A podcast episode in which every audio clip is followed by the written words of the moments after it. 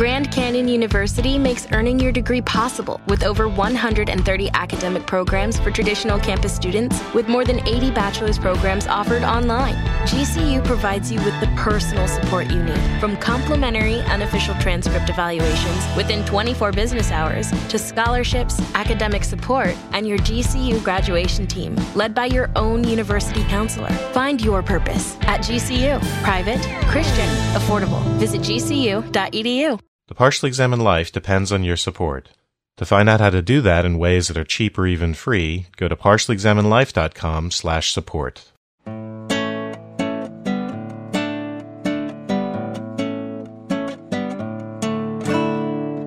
You're listening to The Partially Examined Life, a podcast by some guys who were at one point set on doing philosophy for a living, but then thought better of it. Our question for episode 171 is something like What illusions does evolution program us to buy into, and can these be overcome? And we read Why Buddhism is True, a brand new book by Robert Wright. For more information, please check out partiallyexaminedlife.com. This is Mark Linsenmayer meditating on what I imagine my three days dead corpse will look like in Madison, Wisconsin. This is Seth Paskin, and my CEO is MIA in Austin, Texas. This is Wes Alwan in Cambridge, Massachusetts, or is Cambridge in me? This is Dylan Casey working on living in the less conditioned life in Middleton, Wisconsin. and I'm Robert Wright. I wrote the aforementioned book, and I am honored to be on this uh, podcast, of which I am a fan. welcome. Thank you very much. I'm, I'm really happy to be here. I feel like somebody's taking me seriously if I'm on this podcast. Then we've done something terribly wrong for the last nine years. We have long been in conversation with you about having you on, but you fall into that nether region between the big time philosophers who talk about their own books and whose books get taught in classes and the, uh, like when Massimo was on, we made him talk about Seneca. He didn't talk about his own book.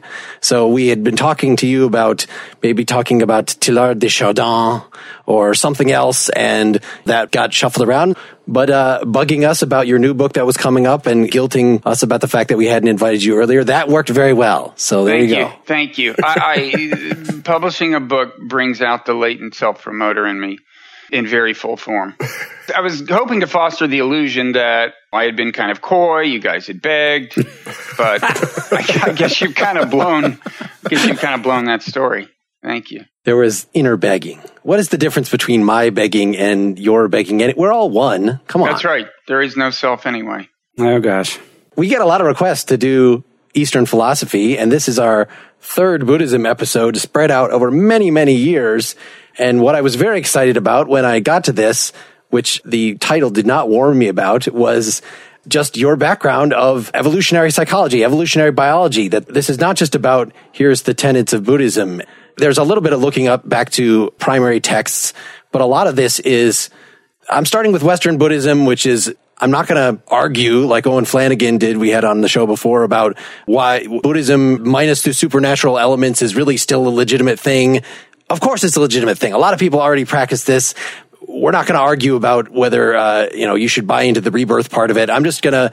We don't even know what the Buddha believed anyway. There's so many different kinds of Buddhism that really it's just unapologetically how can we pick and choose among the various things that have been handed down to us and developed, even some quite a bit more recently, to come up with something that has practical application, that makes philosophical sense, and most importantly, that jibes with the science involved, which again, what you're most concerned with here is the evolutionary psychology part. Right. And although it's true that I'm looking at what you could call Western Buddhism or one version of Western Buddhism, I do think it is authentically connected to the roots of Buddhist philosophy. I mean, that's an argument I make is that in fact, people who are meditating for, you know, just what might seem like superficial therapeutic reasons, stress reduction, and so on, you can draw a kind of connection between what they're doing and actual Buddhist philosophy, including radical sounding ideas in Buddhist philosophy. And I defend some of these radical sounding ideas. And you're right that I do it from a standpoint of evolutionary psychology. I mean, you go so far as to say the Buddhist philosophy is prescient about the conclusions of modern evolutionary psychology regarding the operation of human psychology and the operation of the human brain as borne out Yeah, I think there's a tendency to kind of sell Buddhism short. I mean, first of all, to think of Eastern philosophy as more radically different from Western philosophy than I think maybe it is. And also to just not appreciate how systematically Buddhist thinkers over the ages have thought about the human mind and how it works. Uh, they haven't done it in what we would call a scientific way. They haven't done controlled experiments. In fact, what they've relied on largely as their starting point is introspective data. They've meditated and had these experiences and had reason to believe that maybe the experiences constituted, in some sense, a clearer view of reality than our ordinary consciousness presents us with.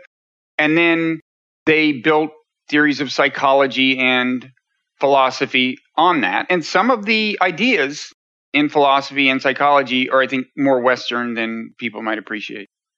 So Seth, I know, has dabbled in this, is sort of among our group the most invested in Buddhism. Seth, do you want us to kind of give us an opening statement or, or react to that?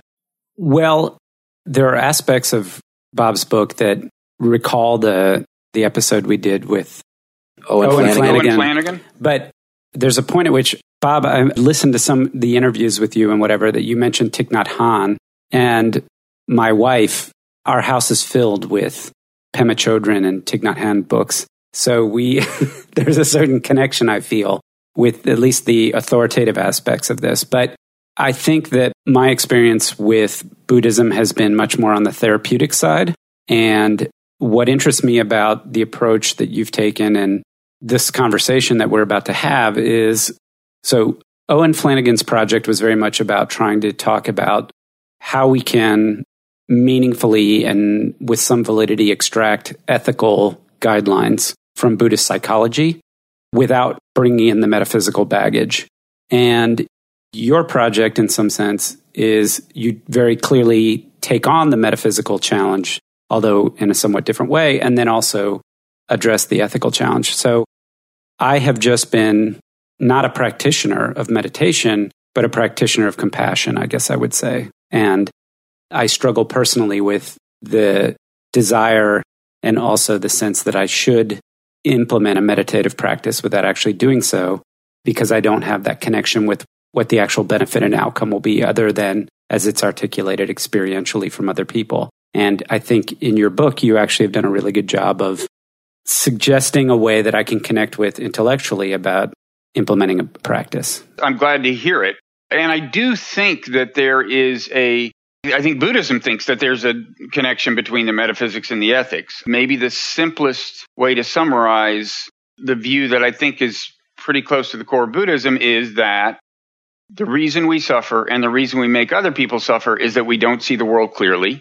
And if we see the world more clearly, coming closer to the metaphysical truth about things, we will therefore suffer less and we will be better people. We will make other people suffer less. So Buddhism is positing a kind of convergence of truth, happiness, and goodness in a certain sense. And part of that, if you look at two of those three things, they are saying that there is a connection between seeing the metaphysics clearly and becoming a better person. And I was almost surprised by the extent to which I wound up thinking that that's basically right. One quick note, by the way if you're having trouble convincing yourself to meditate, you might try what I had to do to become a real meditator, which is just go to a one week silent meditation retreat. I would never have gotten into this stuff if I hadn't had that experience. And everyone I know who's done that has found it rewarding, although it's not guaranteed. But anyway, that's my that's the advice column part of this conversation is go to a meditation retreat. At this point, the best I've been able to accomplish is to try to walk my dogs mindfully. Yeah, well, with my dogs, that would not be able to happen. Yeah, I was certainly while reading this, going through and just trying off the cuff. Okay, there's an annoying sound.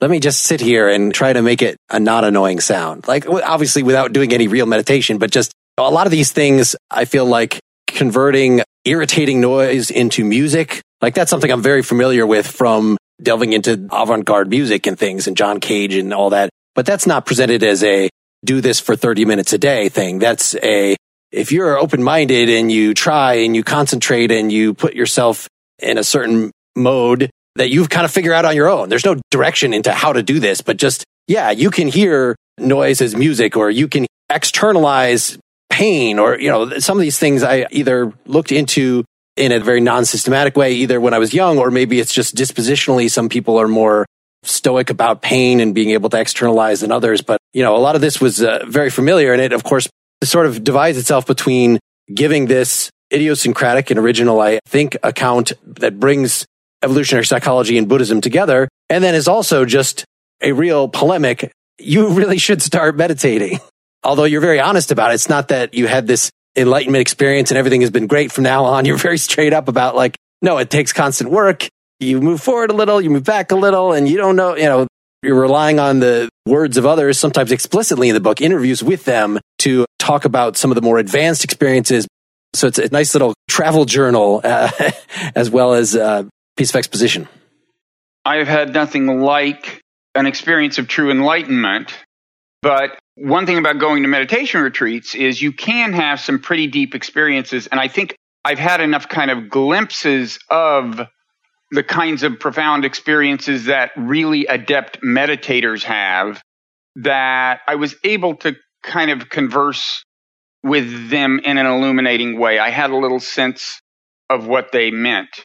And the thing you were mentioning about turning noise into music, that's a perfect example of something that I can now kind of do in everyday life if circumstances demand it. And I don't think I'd have ever been able to do it if I hadn't done it first on a retreat. It's something I recount in the book. There was a bunch of construction noise because they were building something at the retreat center. And these, what you would expect to be annoying, like buzzsaw noises, came to be really deeply enjoyable.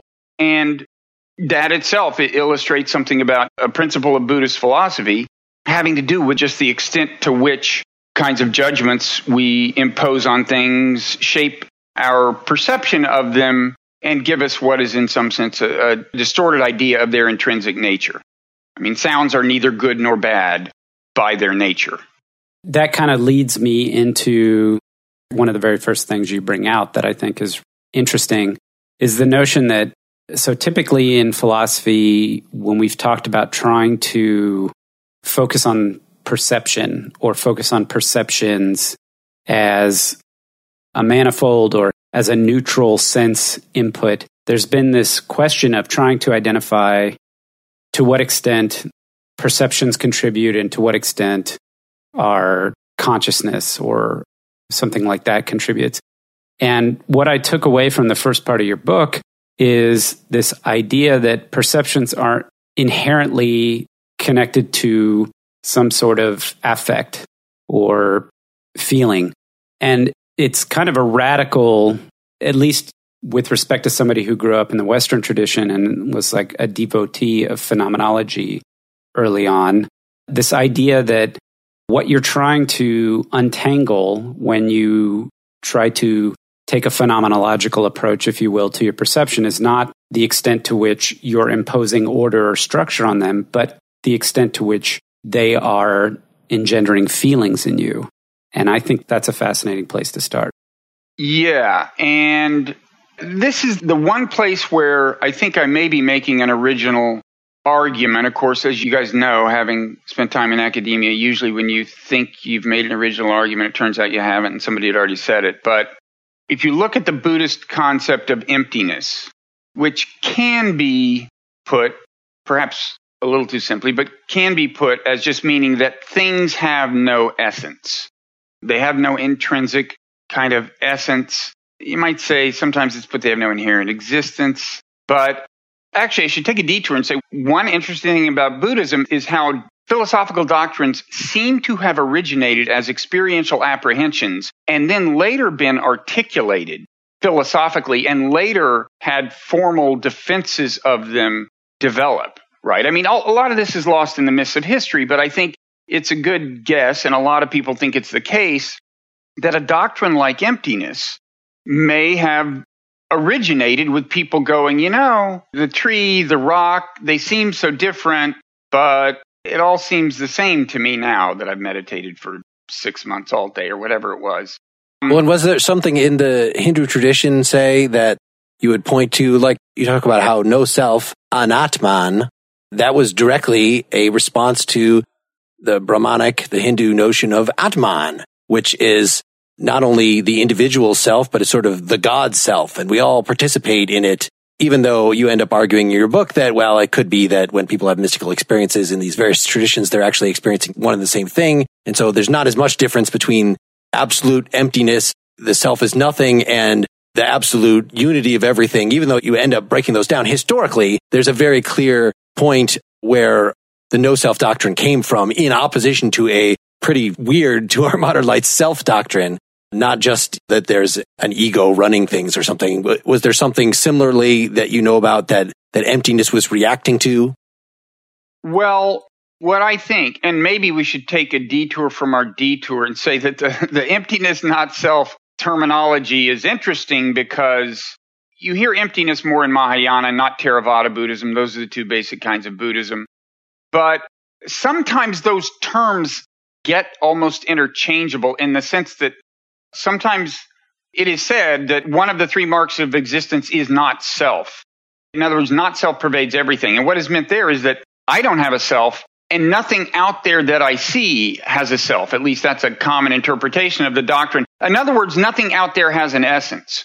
And similarly, in Mahayana tradition, sometimes you'll hear emptiness to refer both to what I just said, the things out there are actually empty of inherent existence of essence, and I am empty of a self.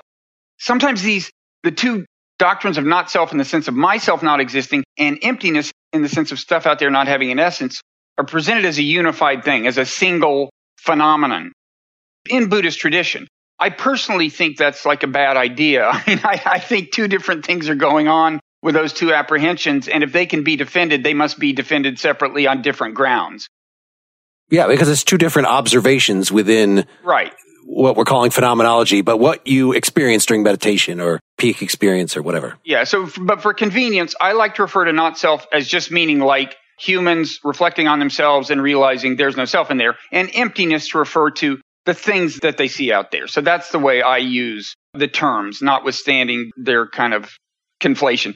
But one thing that you talk a bit about in the book, and I kept on coming back to just in reading about the not self and also the emptiness doctrine, is the way in which, on the one hand, you're denying essences of things. And to me, that it requires a little bit of talking about what you mean by essence. And one of the big features that made one want to deny it was the notion that there was some kind of either sort of eternal or enduring character of the person. And maybe there would be some kind of coming into being going out of being. But what I found a little bit strange about it was it was denying a certain kind of solidity.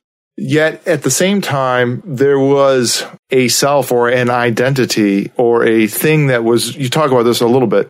Something was doing the thinking, so to speak. and this is where that experience of oneness and not self sort of converge that to me, I experience this kind of flow with other activities where I don't feel the distinct presence of myself except in sort of as a conduit. That's not the same thing to me as not having an essence. It's also not the same thing as not having a self. You know, a node in a resonance is not the same thing as there not being any resonance. And I can see how it's very helpful, particularly in terms of the meditation side. And I see it as that nexus in the metaphysics, but at the end, it seemed to almost turn on itself, right? That the way in which you properly understood self was through this notion of not having an essence, but out of which that there was a self that was non-essential, right? That was constantly changing and developing or is full of Heraclitus would say something like, it's all motion, all moving around. That's what to me the no essence is juxtaposing against. And that somehow we are understanding essence as being static and doesn't involve becoming. It's only pure being. And what we're trying to get to in the Buddhist understanding is that there's a lot more flow there. In fact, it's all flow. It's all transitional and becoming. And that notion of being is in its staticness wrong. Right. So, not self it's a more complicated doctrine than emptiness in a way because I think there are more different ways to describe what it means. And I think those different ways are actually consequentially different. In other words, I mean, I think not self has come to mean different things in the Buddhist tradition. It can mean that the bounds of yourself are an illusion, that really there's more continuity between you and the world than you appreciate.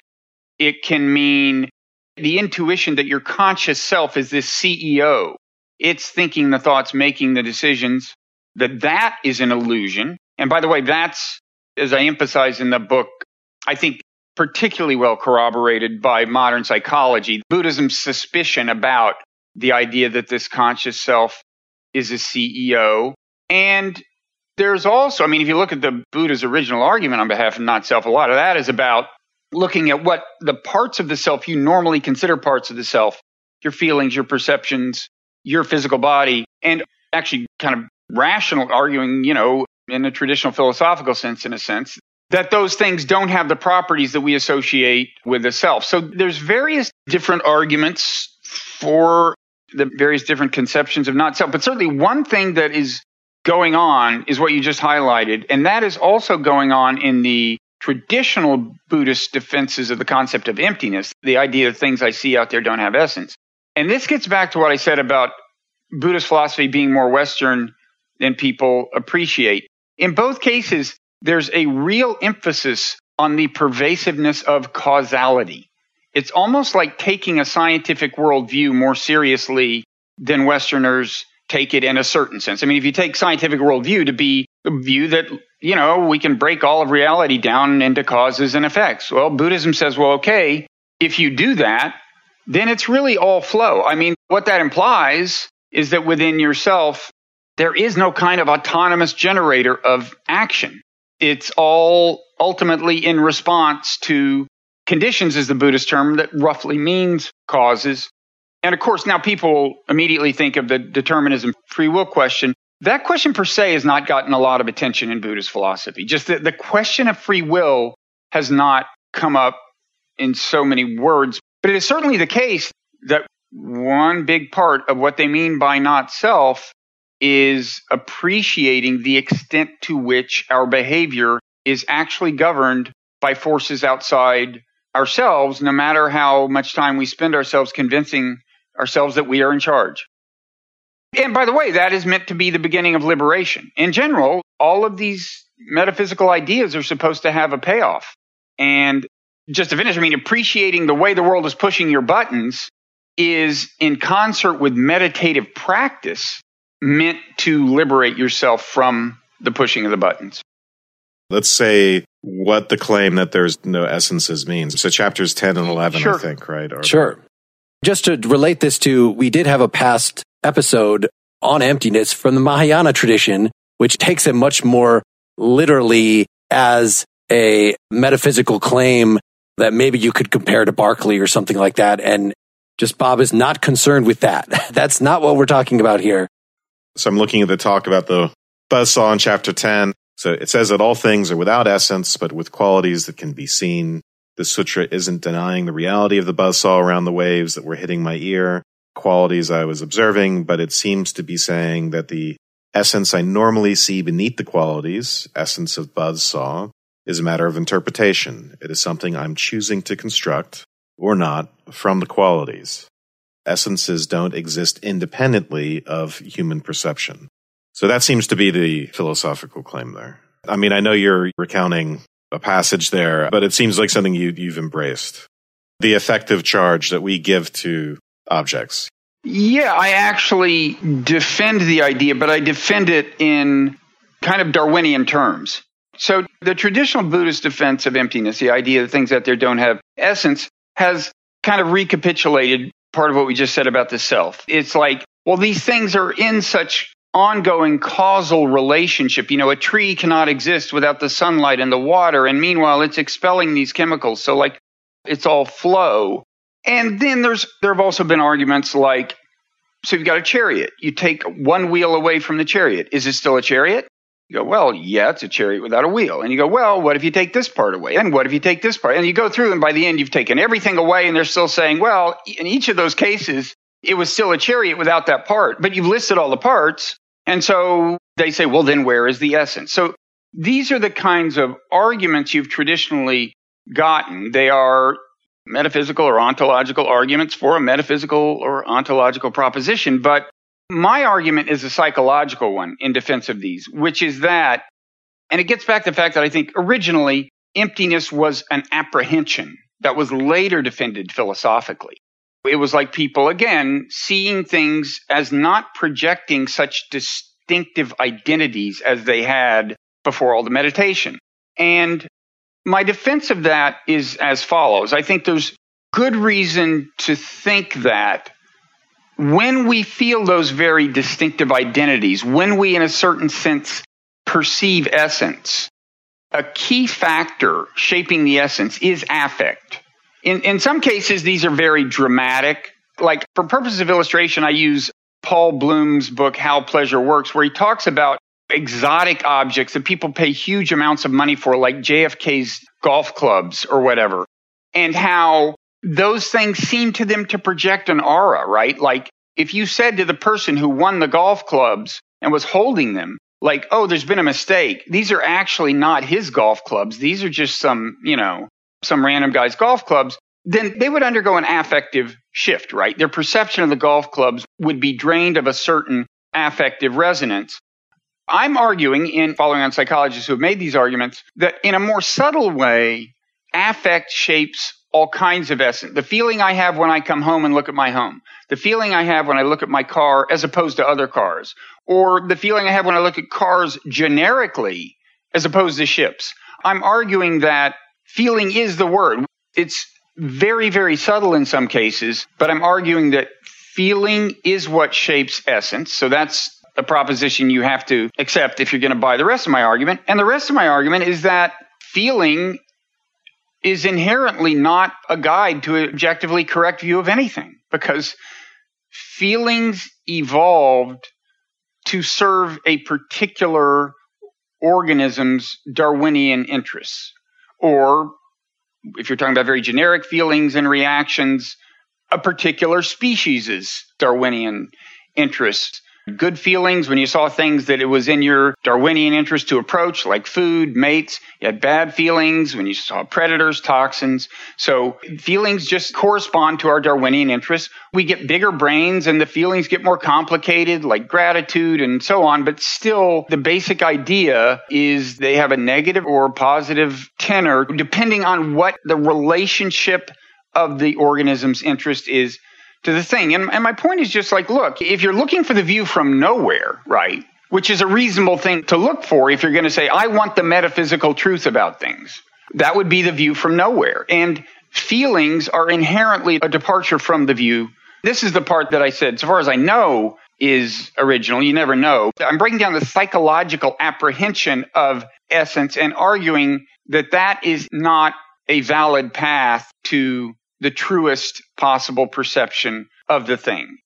So I think there's a history of this type of talk in philosophy, this idea of constructing things, but I think it's usually focused in a more kind of cognitive science way. So for instance, Kant would want to say we construct things by way of our experience infuses them with causality or infuses them with concepts of number or relation or some very, very basic logical categories and categories from the sciences and that those things are necessary even for us to have an experience.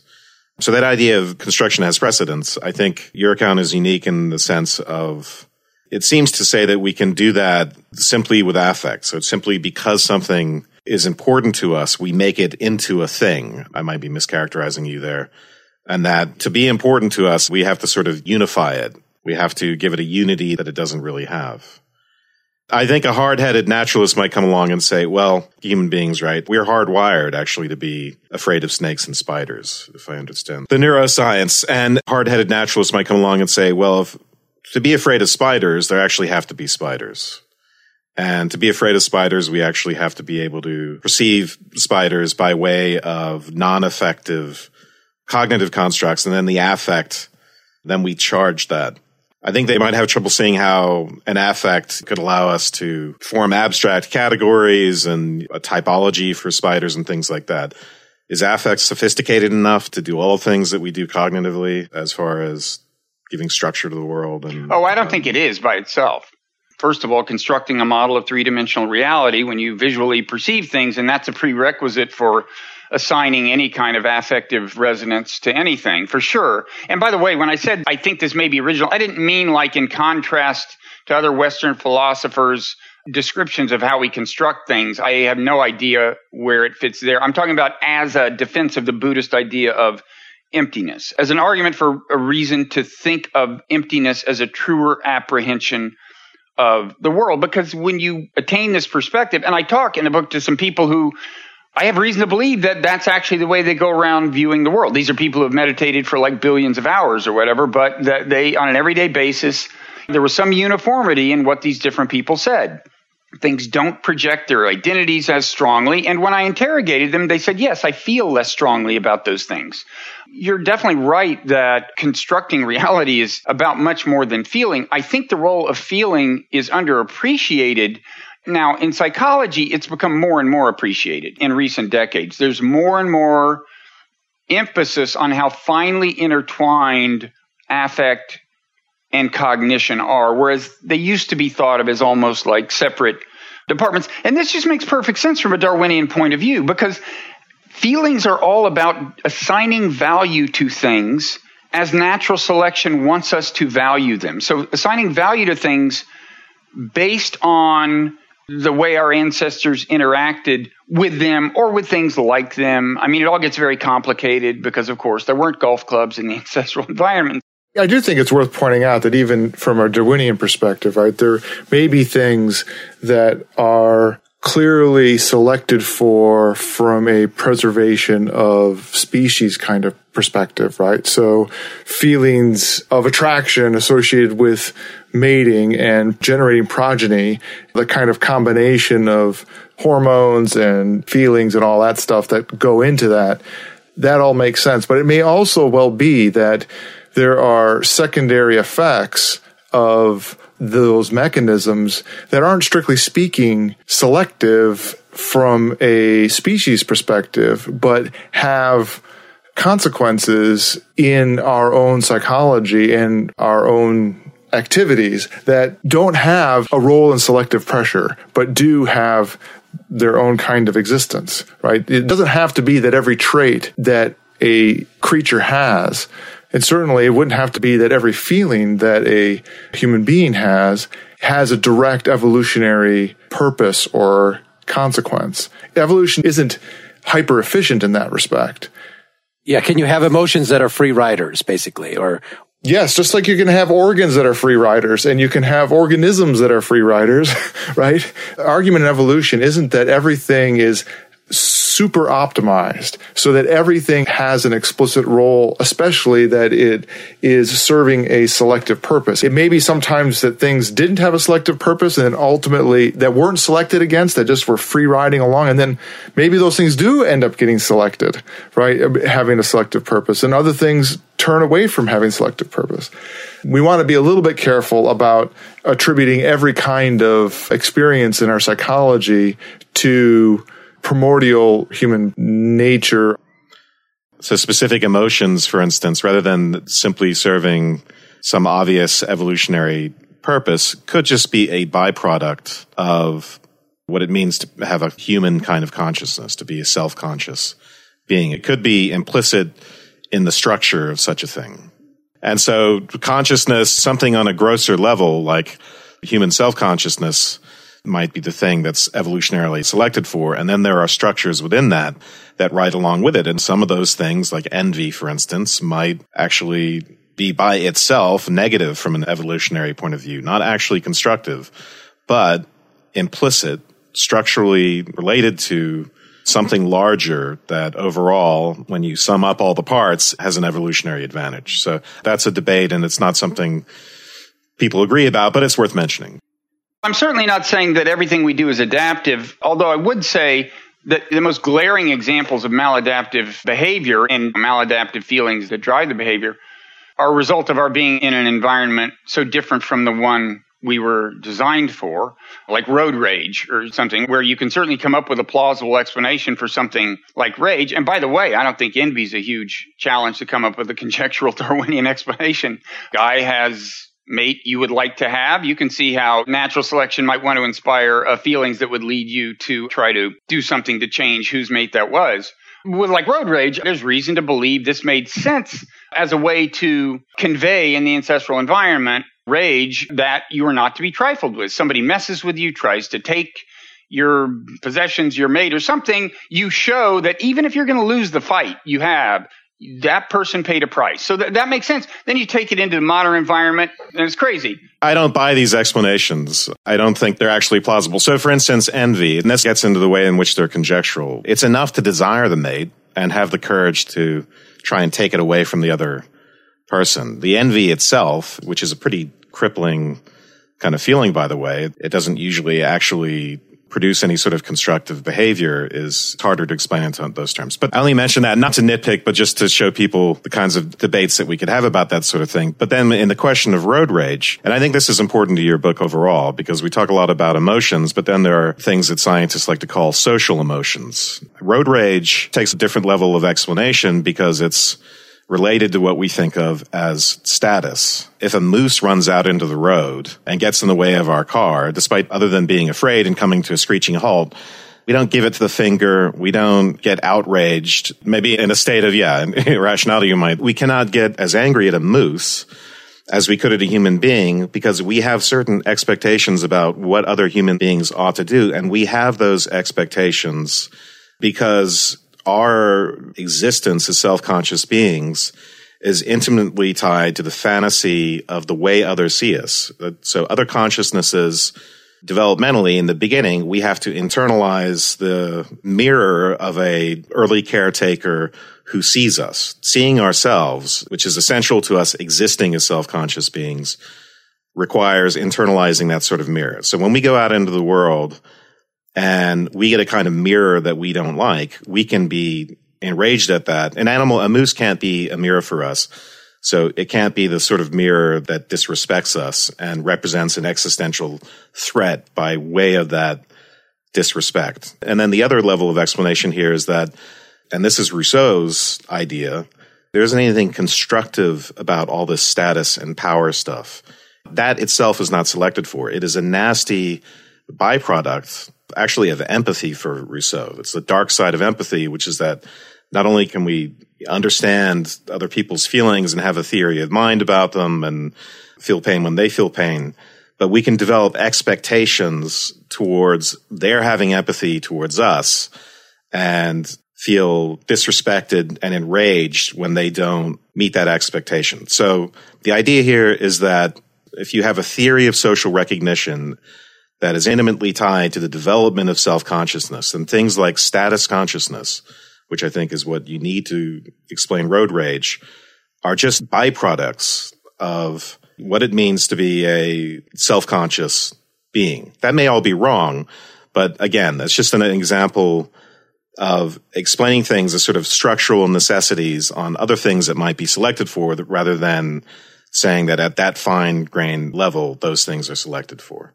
Let me just turn it into a general question to Bob, because I know you're the expert in terms of your past books, which we did not read, were all about this. We're about constructing these evolutionary explanations is yes, I think you can very easily come up with a, a story like you do for road rage or for envy or something. And I'm not at all disputing the general Darwinian picture that, yeah, whatever we have either was directly selected for or it was a free rider for something that was selected for, that there's some historical story of what happened. But to be more specific about that, I've heard the allegation that, oh, these evolutionary stories are, they're like just so stories that you're kind of making up some history. And a response to that has been, well, we're not saying exactly how it evolved. It's just as a functional explanation. This is the function that road rage would serve. So why not is there any sort of methodological consideration that would make us hesitate to apply one of these evolutionary explanations to point whether it would be a free ride or, or something directly selected for? Let me just say about evolutionary psychology broadly. You know, a lot of these things are kind of just so stories. Explaining anything in evolutionary terms is more challenging than, say, certain kinds of things in physics and other sciences because the history has already happened and we can't make it happen again and watch it. So, theories about why things evolved are hard to test. In some cases, there are better tests than others. And in my book, The Moral Animal, I kind of went through and talked about the specific logic behind different claims. And I kind of acknowledge that some of them are just not much more than conjecture. Some of them have evidence, more considerable evidence on their side. But that's just kind of the nature of the beast. And my view is that in any science, what you ask yourself is if you're trying to explain something, like if you see an emotion that's universal, it's found in all cultures, and you say, well, maybe then that has some genetic basis. Well, what would the evolutionary explanation for that be? My view is the best theory at any given point is just the best theory, period. And that's all it is in physics, by the way. I don't think you ever prove theories in physics. They could be shown to be wrong at some day in the future. So I don't think we want to turn this into a seminar on evolutionary psychology per se. No, we couldn't resist picking your brain a little about this. It's of such a central importance. For me, the main thing about evolution is Buddhism claims we don't by nature see the world clearly. We are prone to recurring suffering. And in particular, you might say unsatisfactoriness. I mean, some people think that the word dukkha, which is typically translated as suffering, could also be translated as just unsatisfactoriness. We're always discontented. So we don't see the world clearly. We're, we suffer. We're discontented recurringly. And then Buddhism posits a connection between those two and says that if you saw the world more clearly, you could do something about the suffering. And I just want to say, first of all, two things I came to appreciate while writing The Moral Animal was natural selection didn't design us to be enduringly happy. In fact, you can see why if gratification did not evaporate, that would be a bad thing from natural selection's point of view, right? You just eat a meal or have sex and then just lie there going, this feels great. No, I mean, naturally, natural selection would design animals that are continuously motivated to do better, to do more by natural selection's lights. And I don't think we should accept natural selection's lights, of course. I don't think like genetic proliferation should be the be all and end all, and we should reflect on all that and bring our own values to bear. But the other thing natural selection doesn't care about, strictly speaking, is the accuracy of our perceptions. Okay? Now, of course, in many ways, our perceptions are accurate. You want to be able to see the big boulder or you'll stumble over it. At the same time, it's easy to show that in some cases, inaccuracy of perception is favored by natural selection. I mean, people have a tendency, for example, if there's a large object moving toward them, to overestimate the speed at which it's moving.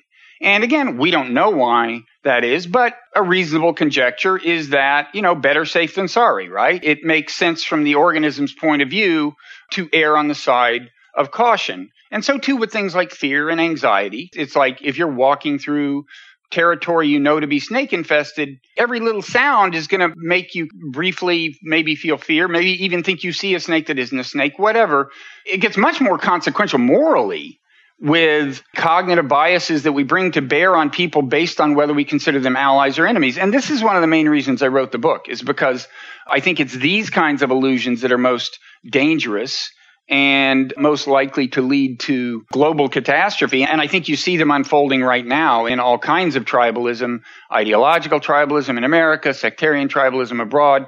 These boil down to illusions we have about people, evaluative illusions, and specific cognitive biases that are kind of interesting to look at based on where they fit into our social scheme. So you have natural selection being strictly speaking, indifferent to our happiness and the clarity of our perception, and being willing to subordinate either of those to its ultimate priority of genetic proliferation. You can see that kind of corresponding to Buddhism. And by the way, I think both of these problems, inaccuracy of perception and suffering, are exacerbated by our living in an environment very different from the one we were designed for. So you get thrown into these situations we weren't designed for, like addressing a huge crowd you don't know. And so people get public speaking anxiety and so on. I just want to emphasize these two take home lessons from evolutionary theory. We probably were built in some ways not to see the world clearly. We were built to suffer. And I think then Buddhism's additional claim that there's a connection between the two and that there's a way to address the problem through meditative practice those things I'm willing to defend as well. Yeah, the overall idea, and this is much like the idea in Stoicism. There's so much overlap here. I'm sure you're aware of Massimo Pigliucci. I've had a couple of their online dialogues with Massimo, yeah. Yeah, there's so much crossover and it's really interesting. But the idea is that we imbue our everyday, ordinary suffering with a significance it doesn't have. And so we enhance it.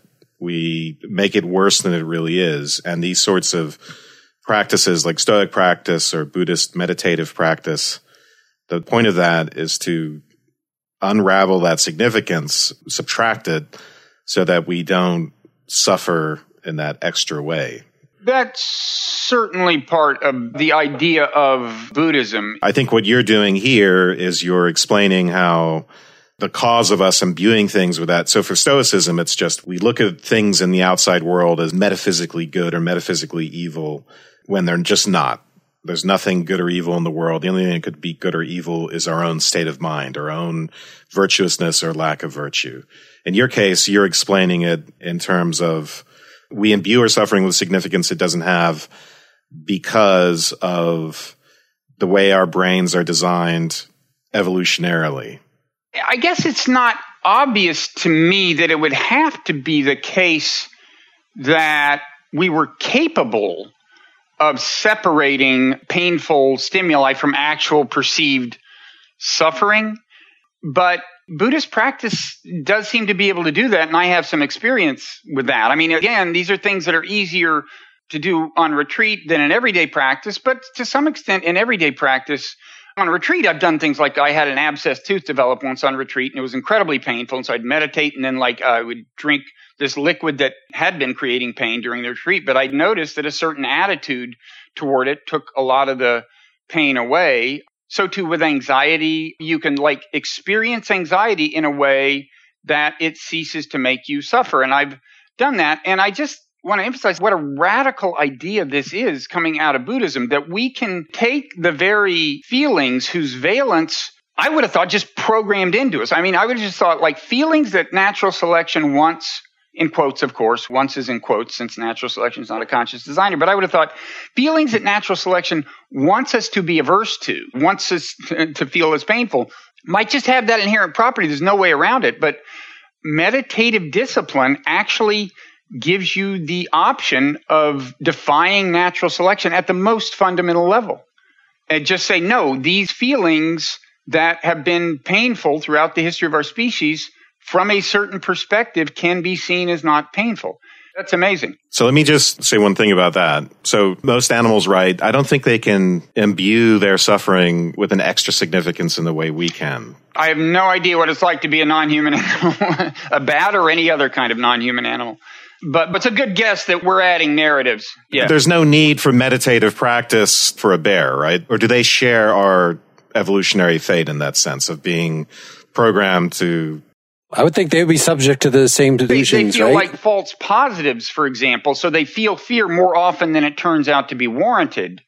But they can't be neurotically, for the most part, miserable like human beings. And they don't need that misery, which is really a reason why a lot of people get into meditation, right? It's not that the worst suffering in life isn't having toothaches and things like that. The worst suffering is social suffering, I think. This is why I brought up the question of status and self consciousness. I think it's the types of suffering that involve our relationships to other human beings. That's what we really suffer from. And we can connect that to ordinary pleasures. So, for instance, if we're not getting as much sexual gratification as we want, that's a certain type of suffering, but it's not nearly as bad as a type of suffering of the kind of inner monologue where I say, I'm such a loser, where I humiliate myself and give myself a lower status than I might otherwise have because of that suffering. That's the extra level of suffering that we add to things. And so that's the way I would explain the way we imbue things with extra significance so that we suffer more. So stoicism, I think, is actually one way of approaching that very thing. Because to say that things are absolutely good or absolutely bad in the world, I think that kind of viewpoint is inherently related to